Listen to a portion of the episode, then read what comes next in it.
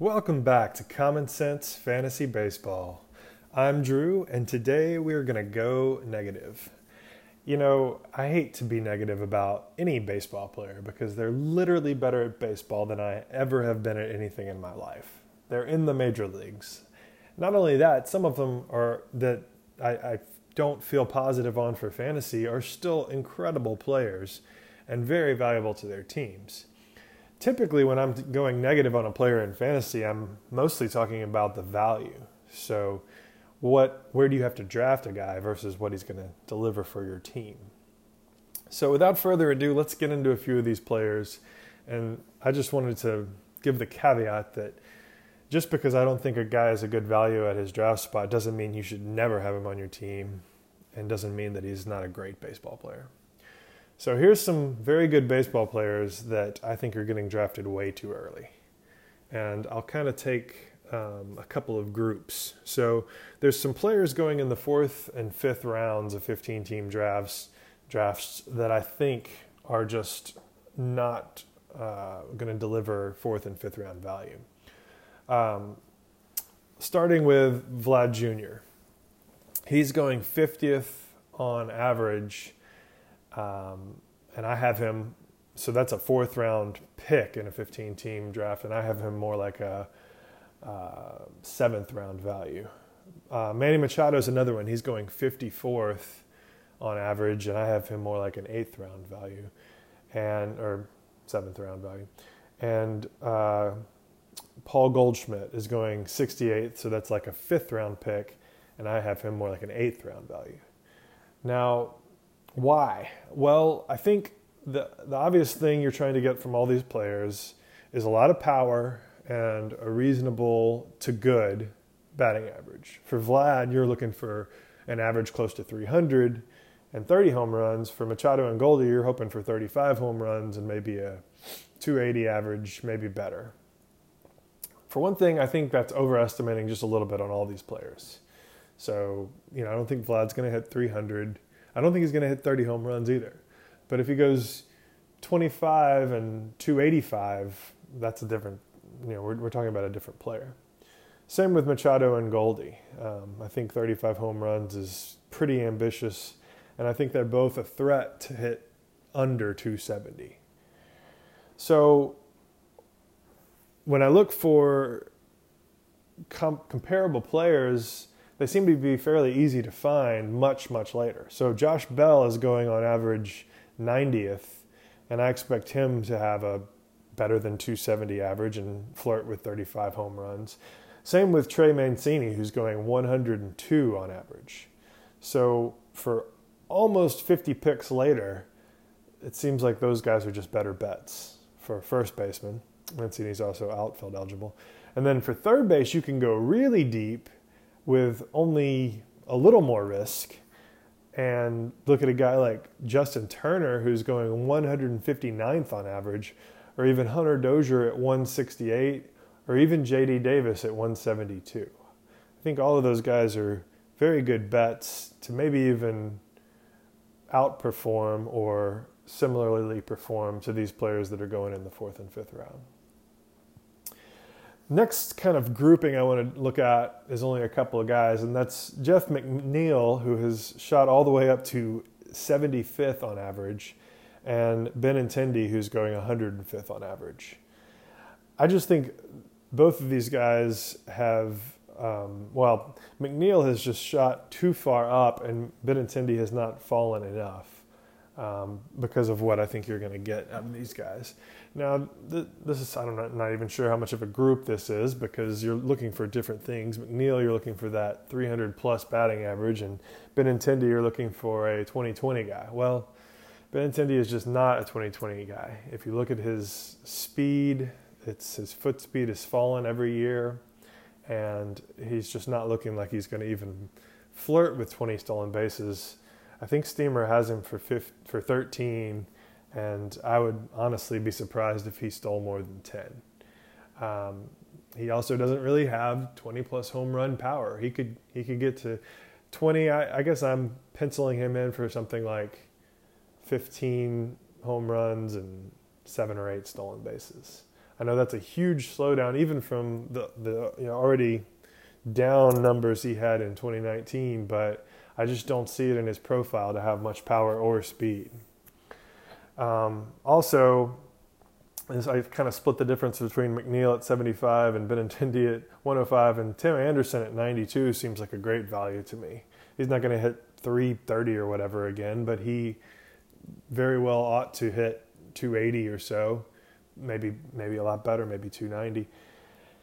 Uh, but really, the the main thing with him is he he truly is going to flirt with that 2020 or better season. He's got decent power, not a ton. Uh, I could I couldn't see him hitting 30 home runs, but I could see him flirting with 20. And he definitely has the speed. He's he's one of the whereas some of the guys that we've you know Benintendi, for instance, is not even um, much above the 50th percentile in speed, if if if that. Uh, Tim Anderson is in the 90 plus, plus percentile, so he's a true speedster. Let me see if I can back that up. I hate to do this on the fly, but I don't want to give bad information. So if Tim Anderson is in the 88th percentile, okay, pretty close, pretty close. So he is he's got some some true burners, and so he could easily steal 20 bases, and certainly more if if uh, the cards break right and they want him to steal, etc. So again, not perfect comps there for McNeil or Benintendi. It's just what you're paying for at pick 75 or pick 105. You're very, very unlikely to get from either of those players. For reference, last year Benintendi returned. He was the 189th best or you know most valuable player on the player rater. Um, McNeil was number 85, so I guess he's a lot closer to where he's being drafted, but I don't think he's going to hit you know 320 or whatever he did again. He could, but you're really paying for every bit of that and even a little more.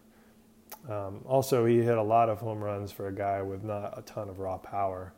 Uh, I think he had 22 or 23 home runs. It could happen again, but just don't don't pay for it. One other guy, uh, pitcher, who's going earlier than I think makes a lot of sense is Aaron Nola. He is the 45th average player taken, which is the seventh, which is the eleventh starting pitcher. I kind of see him more as the you know twenty something starting pitcher, and here are some guys going after Nola that I would prefer. So Corbin's going as the 14th starting pitcher. Castillo, Luis Castillo is the 15th. Uh, Giolito is the 16th. And even Morton as the 19th, or Greinke, who's going as the 22nd, I would probably take over Nola. Greinke's an interesting one because he's obviously not going to get you the strikeouts that Nola or those other guys will, but he's going to almost certainly be much better for your ERA and WHIP. So it's just trade offs there. Um, but I think with Nola to take him at the 11th as uh, starting pitcher, you're really you're paying for his absolute ceiling. Um, a couple other starting pitchers that are going in the top 10, Strasburg and Flaherty. I kind of see the same way. I feel like you're paying for those guys' absolute ceiling. Nola had a crazy good year where he probably did return top 10 starting pitcher value in 2018, and I think you're still sort of paying for that. And that's kind of a theme in this entire episode. I mean, with Machado and Goldie, you're paying for their past production, and I just don't think they're living up to that anymore.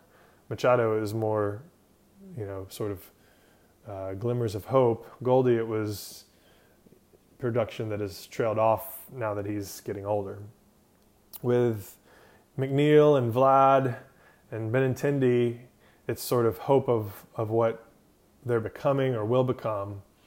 Um, and I think it's just a little overblown. So just do, try not to pay for that hope and look at alternatives that are going later that could and, and very likely will end up being just as good. So that's that's basically all I wanted to say. And again, I hate being negative because there's certainly a lot of reasons to like all of the players that I've mentioned in this episode. It's just a matter of value and, and trade offs and other players that are just as good or maybe better that you can get later. One last note, uh, completely unrelated. I, I, saw that Will Smith was signed by the Braves, which I think is great for the Braves. I think they got a great deal. I think it's something like 13 million a year for three years, and of course, that's even less than a qualifying offer per year, but you know, obviously, when you're talking about that kind of money, it's nice to have the the certainty of getting uh, a contract that'll be, I guess, for him worth forty million dollars or so. Um, so I think that's a great great deal for him, great deal for the Braves. Um, but unfortunately, I think we've now gone from 14 or you know 15 closer situations I feel good about to to now 14 because I was penciling Smith in to return to the um, Giants for that qualifying offer, and since he's not doing that, I don't know who the closer is going to be at the Giants. It's a real mess. Um, also, it doesn't really clear up the situation at the Braves because they've said they're going to keep Melancon as the closer. Well, I just think Will Smith is so much better that he's probably going to take over that job at some point, if not right away. Or worse, they could share it in some sort of weird committee. So um, just kind of keep that in mind as you're drafting in these early drafts. I, I feel like I'd steer clear of that situation. If you've already got shares of Smith, I feel like they'll return some value. If you've already got shares of Melancon, I feel like they'll return some value. But I want a guy who is the closer going into the season at least. And so I'd take, you know, even Colome or Neris or somebody like that, Hansel Robles, that I think is is probably going to keep the job that they had last year, uh, rather than a murky situation. So down to 14 that I really feel good about. But the good news is you can still get them in the early teens rounds because closers have not really been pushed up yet that I've seen. So that's the haps. That's the update as I see it. So thanks for listening. Hit me up on Twitter at Common Sense FBB. And as always, stay classy, Planet Baseball.